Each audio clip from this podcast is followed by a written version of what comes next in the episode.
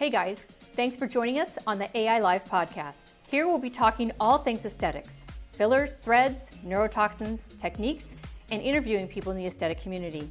So thanks for tuning in, and we hope you enjoy. Well, welcome to AI Live, you guys. We have fun here. Um, and we, we have some stuff to go over with you before we start, but we have a really good topic for tonight that, Yes. that we're going to kind of discuss and look at pigmentary disorders and things um, and talk about pigmentation issues and, and what we need to know about that. So, tonight's topic is myths about pre and post treatment care. Now, we do have a lot of myths around some of the things that we do. We do. We do. So we want to kind of discuss this a little bit, and feel free to to type in the your uh, in the comment box, kind of if you have any comments about this stuff. But it's it's been interesting. We hear a lot of um, myths about this, and Oh, yeah. hopefully we can dispel some of these today. All right. So we're gonna jump into this. Uh, myths versus facts, debunking misconceptions, maybe some protocols, patient safeties, and how to maybe optimize your treatment outcomes with your patients. You know, everything is about talking to your patients, setting the right expectations. Because when you set the right expectations for your patients, mm. you lead to a lot less issues with the patient. They expect it, and if it comes out better than they expect, you are the golden person to do everything for them in the future. So, first one is neurotoxins. I think this one is the one that is the most uh, misconceived um, with regards to neurotoxins. I think I hear so much stuff about neurotoxins, and after this, don't do this, don't do this, don't do this. Um, and what do you say about all of that, Lori? it drives me crazy. And I think we number one, we have to know the research, know your research, know the facts. Number two, use your common sense and critical thinking. So, say you work out before you get injected, can it ruin your results? Well, I don't think anybody's going to walk into my clinic still sweaty, beat red faced after they worked out. They might have worked out a couple hours before. I know I usually don't get people. They, a lot of people come in in their workout outfits, but not not all with their blood pressure high and their face all sweaty. So and even if they did, working out before, no, no it's not going to do anything.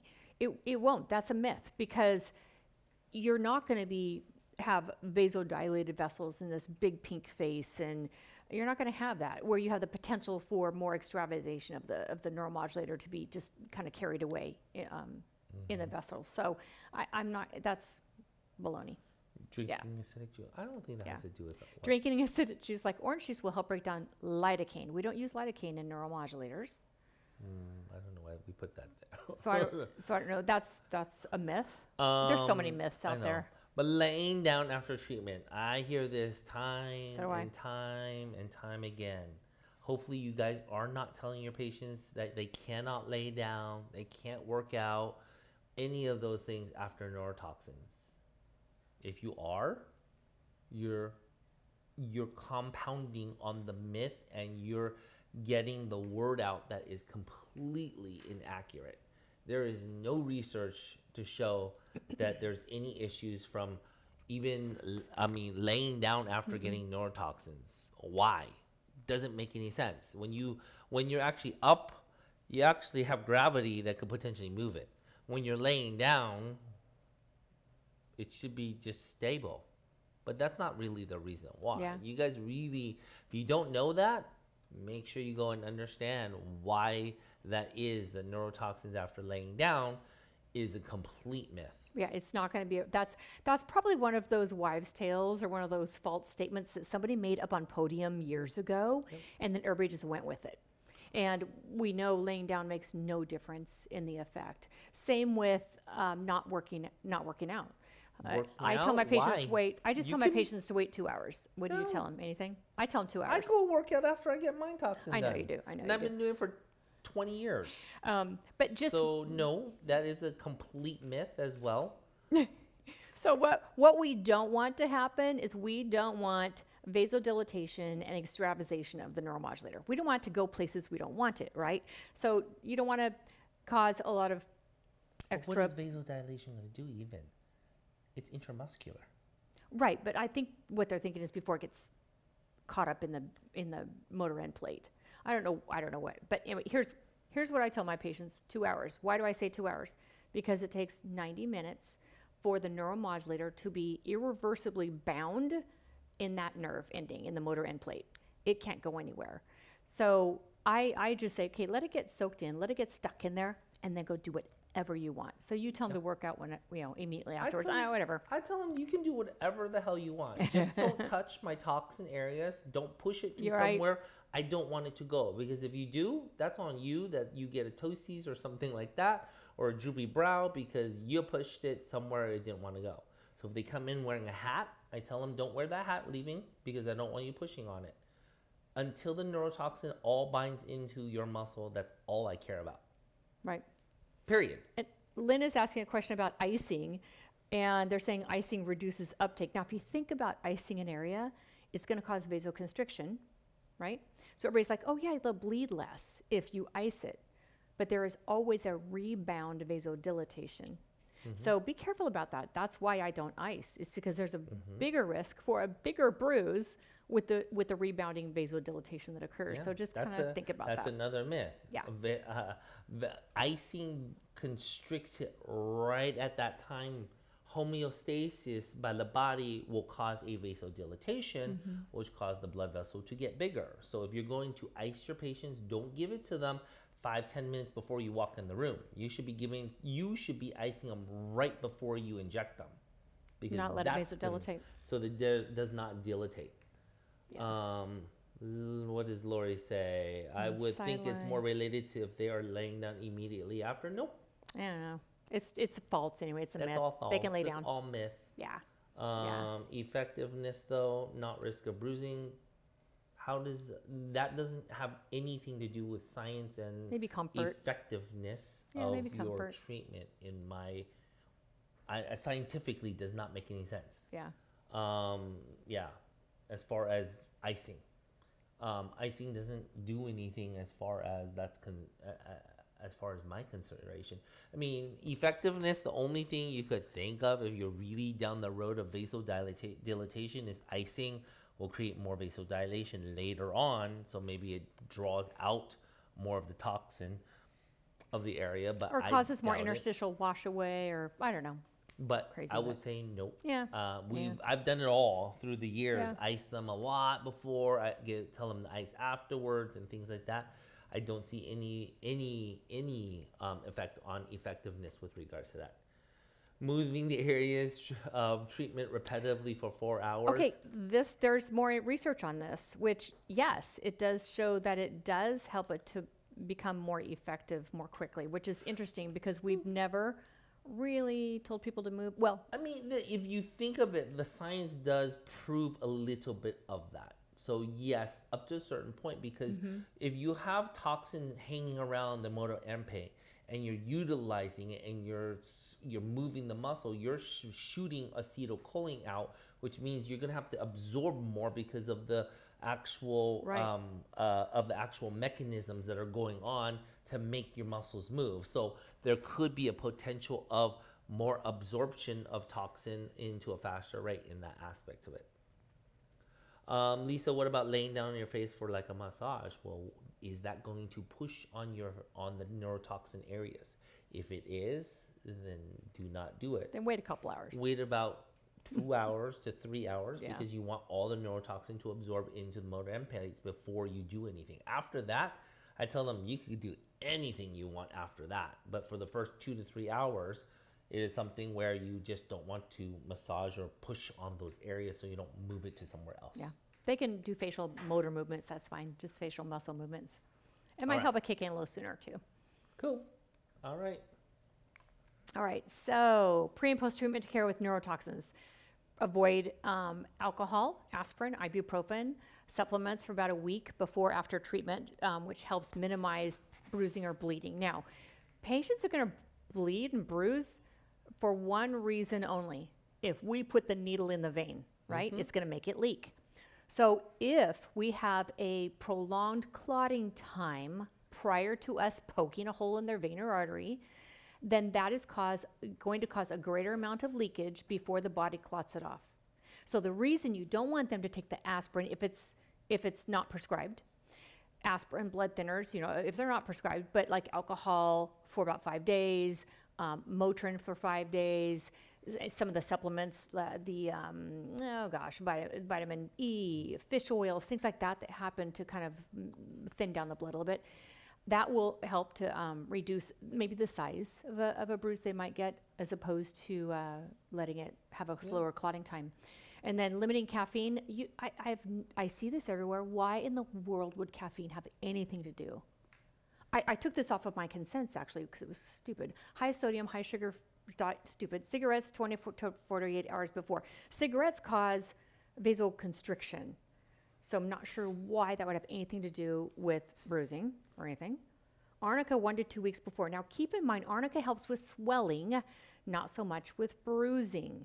It's bromelain from pineapples that really help to pull the bruising away. And then Alastin has a product called Enhance that really helps take the blood out of the tissue. But bromelain is more for swelling. And people say they, they I mean, I'm sorry, um, arnica, Arnica is more for swelling. Um, but one to two weeks, people always tell they come in, they're like, I took my arnica. I'm like, yeah, whatever. Great. Okay. Have fun. I mean, at the end of the day, remember, you may bruise a patient. If they did all of this stuff, alcohol, ibuprofen, blah blah blah, oh well.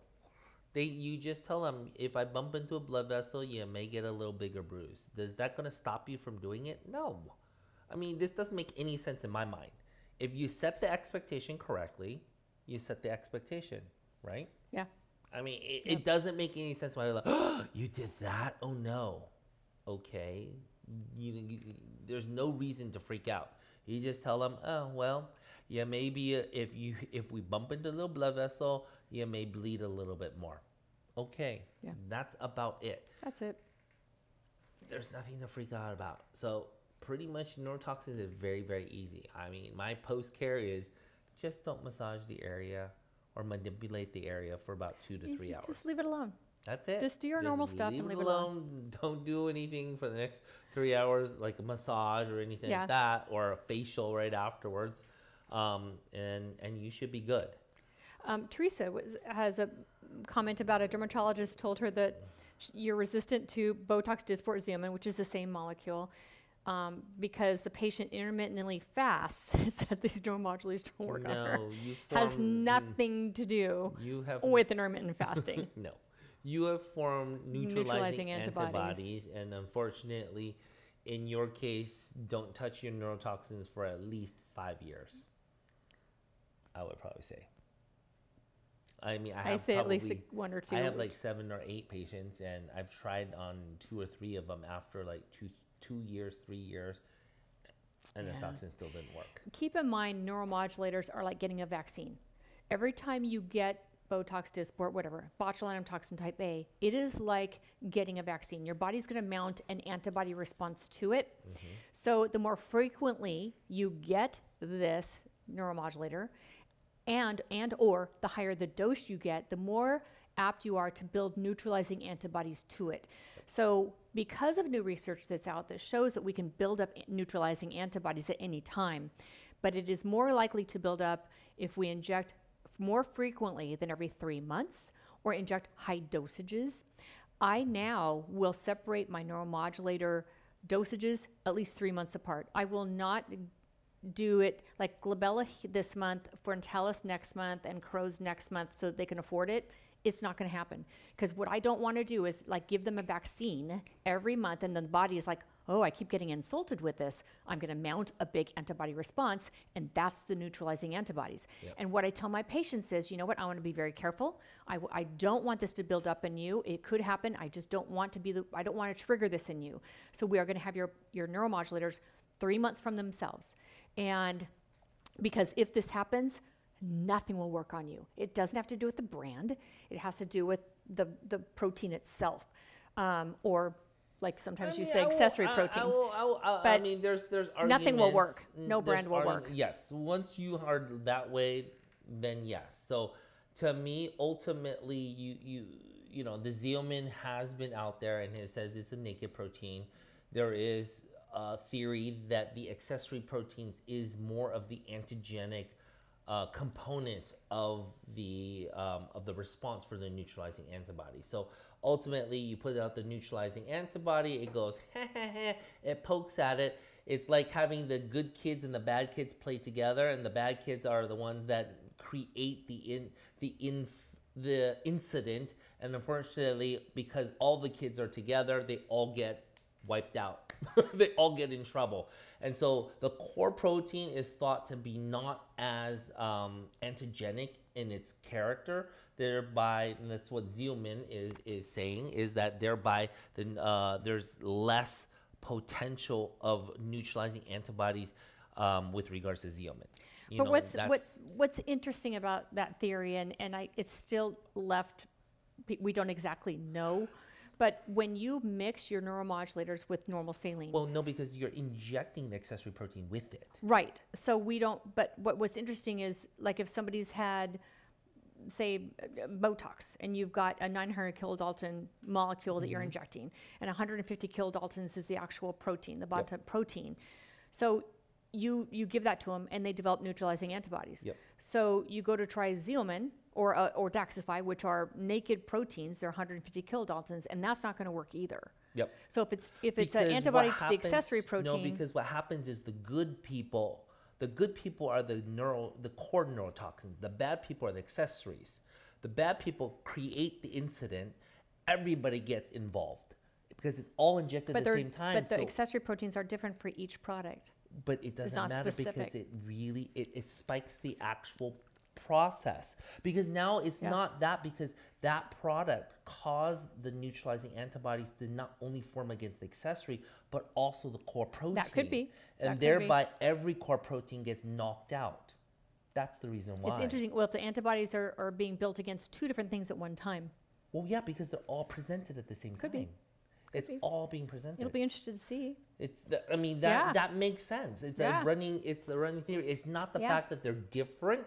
It's the core protein is the same of them all, but when you throw out the neutralizing uh, the neutralizing antibodies are thrown out because of the fact that the accessory proteins instigated the the body to respond. When the body responds, it doesn't just ex, uh, affect the accessory protein; it affects all the protein. So what I would like to know, and I'm sure somebody knows this, is if there's if there's ever been a patient who's only had a bear protein, Mm-hmm.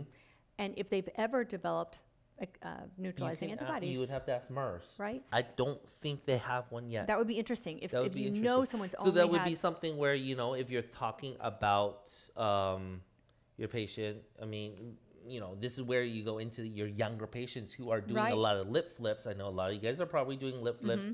And they're coming every four to six weeks it may be more advisable to consider just using xeomin on those type of patients and seeing if they ever develop it because that's the whole thing is if they're using other toxins early on by the time maybe they reach 30 40 years old and they need it for all of the areas have you primed the body to mount a response that now they when they really need to use it Yeah. they don't use it and it's not going to happen to everybody but it does happen Um, Christina was asking about research on resistance. Yeah, there's a lot of recent research out there on antibody resistance and neutralizing antibodies on neuromodulators. So feel free to look those up and show those to your boss. yes Um, Patricia, and I can't remember her last name. I was with her at Beauty Through Science last year. She's from Germany and she's done a lot of research on it. And she kind of states that you need to wait a year before trying it again. And you've read it, Oh, rated I two or three years and it hasn't worked. like two three But those antibodies have to wane. They have to forget about the insult and then they'll work again. So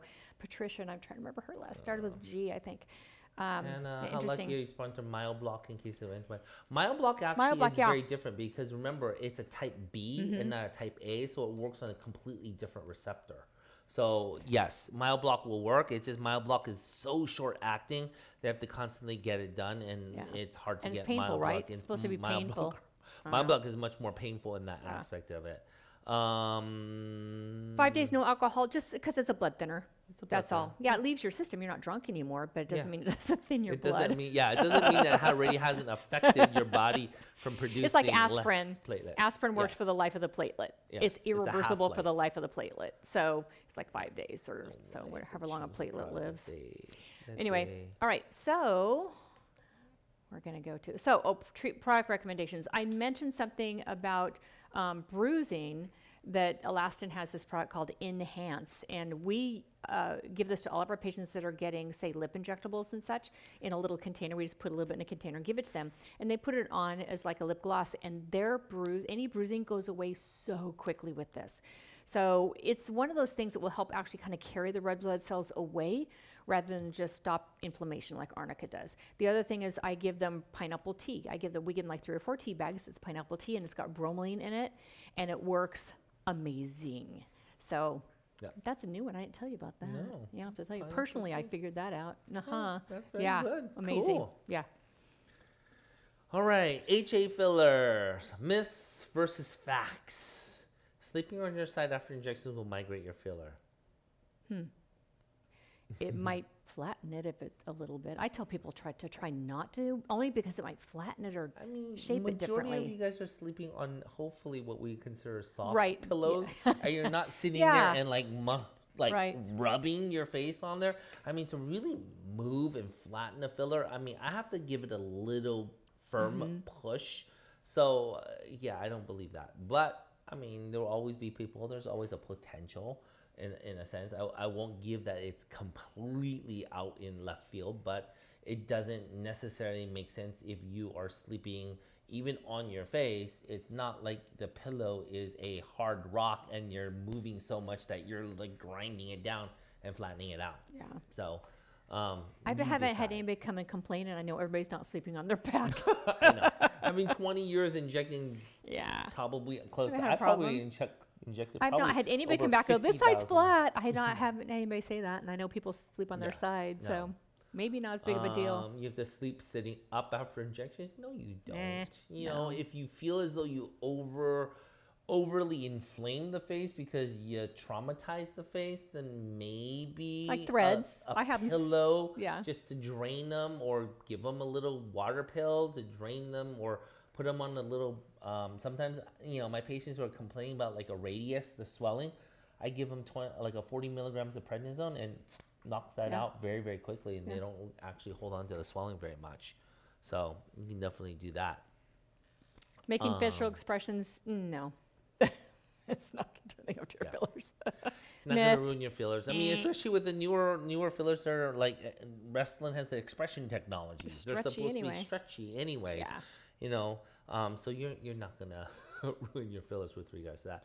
Um, Maureen says now that neuromodulators are being used not cosmetic but therapeutic, Yeah. person, we need to be good stewards for sure. And that's one of the big things that we don't understand um, is cosmetic. We think everyone's using cosmetic, but I mean, literally the therapeutic aspects of it too are huge. I mean, The doses are huge. the dosage are a lot huger, and when we we know in the research when you're using larger dosage, that is where you have the higher potentials of seeing these neutralizing antibodies. Right. I mean, and we're doing it for migraines.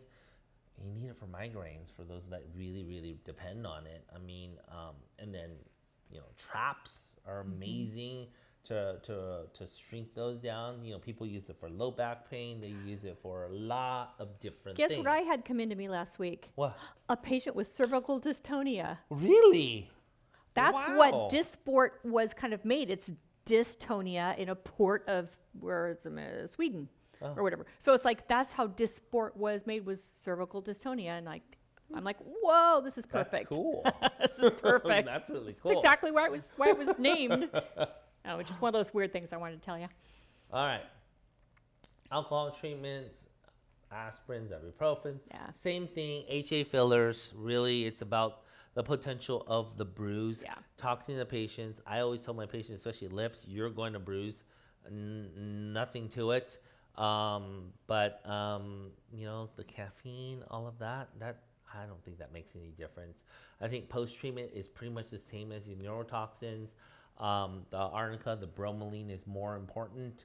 Um, the enhance is a great thing that does help on the aspect of it.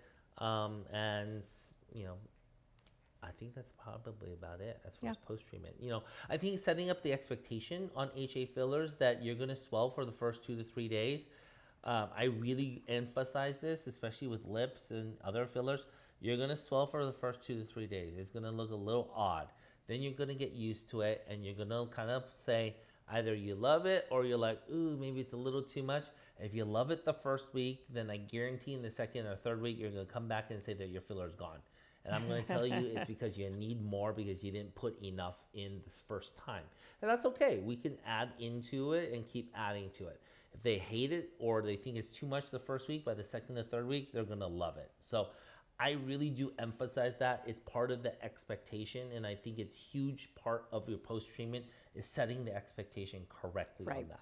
Right. Okay. Um. We're gonna go to PowerPoint. All right. All right, so we talked about um, the benefits of Enhance. Enhance, which Yeah. is really, really nice. We really like that a lot. Microneedling, what are some of the myths and facts with microneedling? Now, microneedling causes permanent holes in your skin. There's one time when this can happen, and that's when you're dead. right? It's true. Seriously? It's. I mean that the whole goal of microneedling is collagen induction therapy. You are causing essentially what lasers are doing. You are causing a controlled amount of damage to force the body to do something to it. Um, the results are permanent. Nothing No. in life is permanent. Only what's the, the the joke is taxes, Taxes and and death. death. There you go. Those are only two permanent things. And in our field of aesthetic medicine, you don't want anything that is permanent. I mean, even in surgery, nothing is permanent. I hear that all day long from my patients. Like, why, why doesn't doesn't that last for a long, long time? I'm like, because if it did, you wouldn't like the way it looked when you aged ten years in the other areas that you did not treat. Yeah. I mean, this is the problem. People don't think about it. They think they only age in that one area. Well, they're gonna they're aging in the whole face, and this is the reason why we go back to understanding that we need to treat every single level. Mm-hmm. Every single mm-hmm. level of the face is aging: the bone, the fat, the muscle, the fat, and the skin. And so you just don't want to do anything that's permanent. And so nothing in life is permanent because we keep changing. Even bone is not. Bone resorbs and grows. It's an active tissue as well. Okay.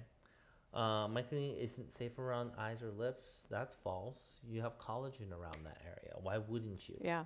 It That's works a really great area that, to to do it. You know, the big the big things with microneedling to me is what are you trying to accomplish with microneedling? I think people overdo microneedling. They get way too deep. You don't need to. They want blood. 2.5. You want blood. That is actually bad. You don't need You're that. overdoing it, guys. Everything you guys are doing is like getting all bloody and bloody and bloody. Why are you doing that? That is not the purpose of microneedling. Only in the cases like acne scars where you need to get deep enough to create trauma for those acne scars do you need to do that. The rest of you guys, if you're just doing microneedling for overall skin quality and rejuvenation, you should not have barely any pinpoint bleeding. Yeah. But that's for another time. That, yeah, that's another topic. All right. All right. Pre and post care for microneedling. Avoid sun exposure. Yep. Tanning beds. That's good. I like that. Avoid irritating products. Products. I agree. You know, don't do anything crazy on your skin, Yep. and um, before you're going to be putting a bunch of holes in it. Yep. No waxing or depilatory creams for one to two weeks. Yep. Anything that creates irritation. Don't do anything the irritates it. Yeah. Yep. And the cold sores or fever blisters is really important Yeah. for patients to let us know about because if we're doing microneedling or lip injections and they have perioral HSV, then that could definitely wake up a sleeping beast. And we'll throw these people on acyclovir or valcyclovir um, the day before so that it can kind of decrease the occurrence and severity and duration of the um, cold sore or fever blister. Um, Heather says she, she had that happen to her. She has a perfect circle of needles that is identical to the microneedling pen.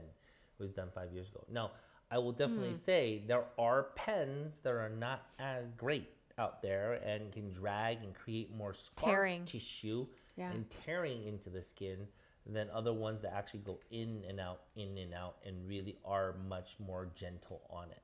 I mean, this is why I'm not a big fan of those rolling ones as much, especially the deeper ones. The light superficial ones, completely, those are fine. But the deeper ones, I mean, if you imagine, it goes deep in the skin and as it's rolling out, it's literally tearing the skin mm-hmm. up. You have to realize it's about controlling what you're doing with your treatment. This goes into understanding the why. So if you got a perfect circle that looks like needles that is identical to the microneedling pen, then you have to wonder what type of microneedling pen did they do? What did they Yeah. really, really do? Because How long did they leave it there? Yep. You know? if they really just left it there, Dug then holes yeah, in. you can potentially create scar tissue um, into the area. That's really uncommon, though. That's I'm sorry that happened. I've That's, seen scrapes, like I've seen really excoriation. a lot of excoriations from that, and that's really just bad micro microneedling pen as far as and and bad micro microneedling in in general. I agree. You should not be moving it like this. Yeah. It should be moving in a nice, consistent. manner. slow, nice and slow. Um, expect erythema, redness, swelling for sure. Mm-hmm. You can definitely add other things, exosomes, all of those things that help decrease inflammation or in repair. Hydration's important. Growth factors, um, stimulating skin for rehabilitation, avoiding makeup for sure. Gentle products, yes. Um, all the other irritating things you probably want to wait about a week even up to two weeks before you want the skin to repair remember it takes at least two to three weeks for the body to start really forming that collagen that lays into the area to, for the repair aspect of it so really take care of uh, microneedling as if it were a could say a trauma like a scab how would you take care of a scab it's going to be tiny little things i feel is when i get when I get done, it feels like sandpaper for the next couple of days. Um, once it heals off, I do do a light scrub because my skin needs that scrub to scrub it off. Otherwise, I'll develop acne. Um, but ultimately, you know, you can just um, hydrate, hydrate, hydrate, um, and really get your skin uh, with some nice things into it. So why do we say avoid applying makeup for 24 hours or anything else? It takes about 18 to 24 hours for the small little holes to seal up. Yeah. So try to have them not to avoid something just for that 24 hour period. And then once the little holes seal up, um, kind of like doing toxins Yep. or fillers, then they can do whatever they want. Yep. Yeah. All right. Uh, product recommendations, microneedling, all of this stuff is there. Okay, so let me, I don't know if you you, have this, in. I don't know if you have this in your packages or not, but when I do microneedling or anything that's a collagen induction package, the one that you see on the left, the, the Alastin nectar is something that is in all of my packages. They don't have a choice to get it or not, they get it. This product will help to clear out the extracellular matrix with all the old fib, all the old fibrins and all the old collagen muckalux that are that are kind of jamming up the, the system. It helps clear that out, that ma- that out, and it helps new fibroblasts grow with new collagen. So if I can clear out the old stuff two weeks before I get them started on microneedling or whatever I'm going to do, either RF or regular microneedling, then I get them started on this nectar, and this is going to help enhance them building that collagen. So I like it kind of clears out the drain and then it allows me to build more collagen. So if anything, this product helps my the outcome of my radio frequency microneedling and my regular microneedling quite a bit. Now you have them use it for uh, CO2s also. Yeah. And then the Trihex helps build collagen. So Yeah. anyway, that's excellent. But the nectar's what I use for pr- for procedures. All right. Lasers and appeals. Lasers thin your skin. I hear this all the time. I know. They do if you're dead. They, A lot of this stuff, a lot of these myths are when you're dead. And I, well, I think the lasers that thin your skin goes back to the pre-Wii uh, days when they did ablative, Fully ablative. fully ablative lasers, and they literally just wiped out the skin. And those are the patients who you see have that line of demarcation. They look like that glassy fake skin. You probably don't see very much of them because majority of those patients are probably in the grave now. Yeah, a lot we of them are don't. s- Majority of people do not do any ablative treatments anymore. Majority are going to be fractional type of treatments that are out there in Mm-hmm. Yeah. that sense. Um, Sun after a laser? No. yeah, Nope. Nope. Any damaged skin can have um, a better, a, a more intense reaction to UV light and have post-inflammatory hyperpigmentation. Yeah, remember, pigmentation. your- Even a light skin can do it. remember your skin is being damaged. Mm-hmm. Your body doesn't know what is damaged. So what it's doing is it's sending everything, all the signaling factors to get every part of the skin repaired. And that's part of that. Now you add some UV onto that, that body's gonna go, oh, there's even more damage here. It's gonna send more of those cells to the area to start to repair the area, and that's how you get your hyperpigmentation and all of that stuff. It's part of the body's repair system. Yes, it's an adverse thing, so that's the reason why you want to mitigate it and protect the skin in that sense. Um, darker skin tones can't get laser treatments or peels. That's false. Yeah. They can totally do that. You just need to understand, going back to laser physics, what lasers work on melanin, what lasers work on hemoglobin, what lasers work on CO2, the chromophores of the skin. If you don't understand what I just talked about, you need to go and learn about laser physics because that is the base of all lasers. If Yeah. you don't understand that, please go get educated about lasers. If you are already doing lasers and you did not understand what a chromophore is and all that stuff, um, we have a, a nice webinar um, that goes over that, but really delve into lasers, please, on that aspect of it. Okay. Um, pre-treatments, of course, skin brighteners to mitigate. I do that all the time yep. for my patients. Yep. Put them on a, s- a pigment Totally. inhibitor avoid before. Mm-hmm. sun exposure before and after. There's pre-kits, post-kits Yep. that, that should be sold. Sometimes prescribing medications for l- more ex, more aggressive Mm-hmm. treatments like uh, acyclovir. Um, I put them on a uh, steroid sometimes when I'm Yep, getting so do I. aggressive. um, uh, on those aspects of it. Post-treatment depends on how aggressive you do. Expect some swelling, discomfort, certain things. Definitely tell them do not peel, do not rub, do not scrub the area until it is really Right. is ready. Otherwise, you're going to expose brand new skin before it's ready to be exposed, and then you're going to create more of scar tissues and having a lot more Yeah. issues with regards to that. Um, uh, daily sunscreens, all of those things are going to be important. Make sure that you are hydrating, all of those things. Hats are imperative. Yeah. Okay. Yeah. So that's lasers, and of course. Oh, this is the, one on the far right, which is the Illuminate Bioelastin. That is a pigment inhibitor yes. that has tranexamic acid in in it. And there was a head-to-head study with this and 4% hydroquinone that was done over 12 weeks in the summer, and this had better pigment inhibition. yeah, this one's a great. and this is even safe for pregnant and breastfeeding. So it's safe for long-term use. So I have a lot of my patients on this every day and night. Yeah, it's a good one. all right. Lasers and peels. Are Uh, PDO threads PDO visible under the skin? Even if, only if they're not done well. Yes, PDO threads. If they're not done well, mm-mm. Yep. Yep. What's going on, guys? Yep. And Oh. and they don't PDO threads don't require extensive downtime. It, it they're swollen for a week or so and they're tender, but They're tender for Yeah. about two weeks. I got them done. You got them done. Yeah. I mean, they're they're they're tender, but they're not horrible. Um, they're a great way of repositioning. It is not going to get you a facelift. It is going to get you a nice. You, know, you say perk. We're perk. addressing one tissue plane, the subcutaneous fat. Is not even addressing skin. So you guys that are talking to your patients say, "Oh, it's going to lift your skin." Please do not do that. You're going to get the wrong the wrong impression to patients. PDO threads reposition fat. Mm-hmm. Unless you're doing smooth threads, then you're working on skin quality, collagen stimulation, all those things. But Yeah. that goes into really understanding PDO threads. That's a whole slew of education that you guys need to get if you want to jump into PDO threads. It is Yeah. a higher learning curve than even fillers and toxins. I don't know about you, but it's my favorite thing to do. It is amazing. It's my the favorite treatment to do. Are so fun amazing. with regards to it. So Yeah. that's that's. And it's not for faces only. That's a myth. Yes. We put them in elbows, knees, necks, and we we put PDO through. Breasts, butts. you can. So we, we can put we can put them anywhere. Uh, smooth threads are collagen building. Barbed threads are more for lifting and approximating, which is nice. Yeah. Pre-treatment, taking oral antihistamine, starting maybe a little um, steroids, Mm-hmm. uh, discontinue things that, of course, m- minimizing bruising and bleeding. But honestly, I don't get very much bruising or bleeding very much. Yeah. It's more of just swelling afterwards. Mm-hmm. Um, post-treatment, really a little bit of icing. I actually tell patients to, I give my patients some prednisone. I don't give them antibiotics.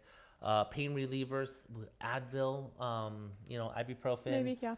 800 milligrams. I tell them every six hours, don't even let go. Every six hours for the first week, just to decrease inflammation and, and help out with regards to that. And then they just want to miti- minimize the amount of activity and movement. if you're bouncing up and down, opening your mouth really big, yeah, you're gonna loosen up the threads. And you know, the the when they leave my practice, I tell them this is the tightest it's gonna be. It's like buying a brand new tight pair of skinny jeans, and after you live in it, it's gonna stretch out, form fit to you, and be nice and um, form fitting. Just not as tight as the original. Yeah. All right. And ask them to not put anything on their face but soap and water for the first 48 hours because it takes longer for a cannula hole to close up than a needle hole. So I asked them to not do it for a couple days. Yes. We have time for like one. Are we? I know we have time for like one question. Sorry, guys. We have a lot time for of one things that we didn't question. do. Um, go down, guys. Other questions down there? Let me see. I wish I could answer all of your questions, but you know that's why we have our mentorship program. If you want, that's why we we throw it out there so that you guys can get a lot of different help with regards to that.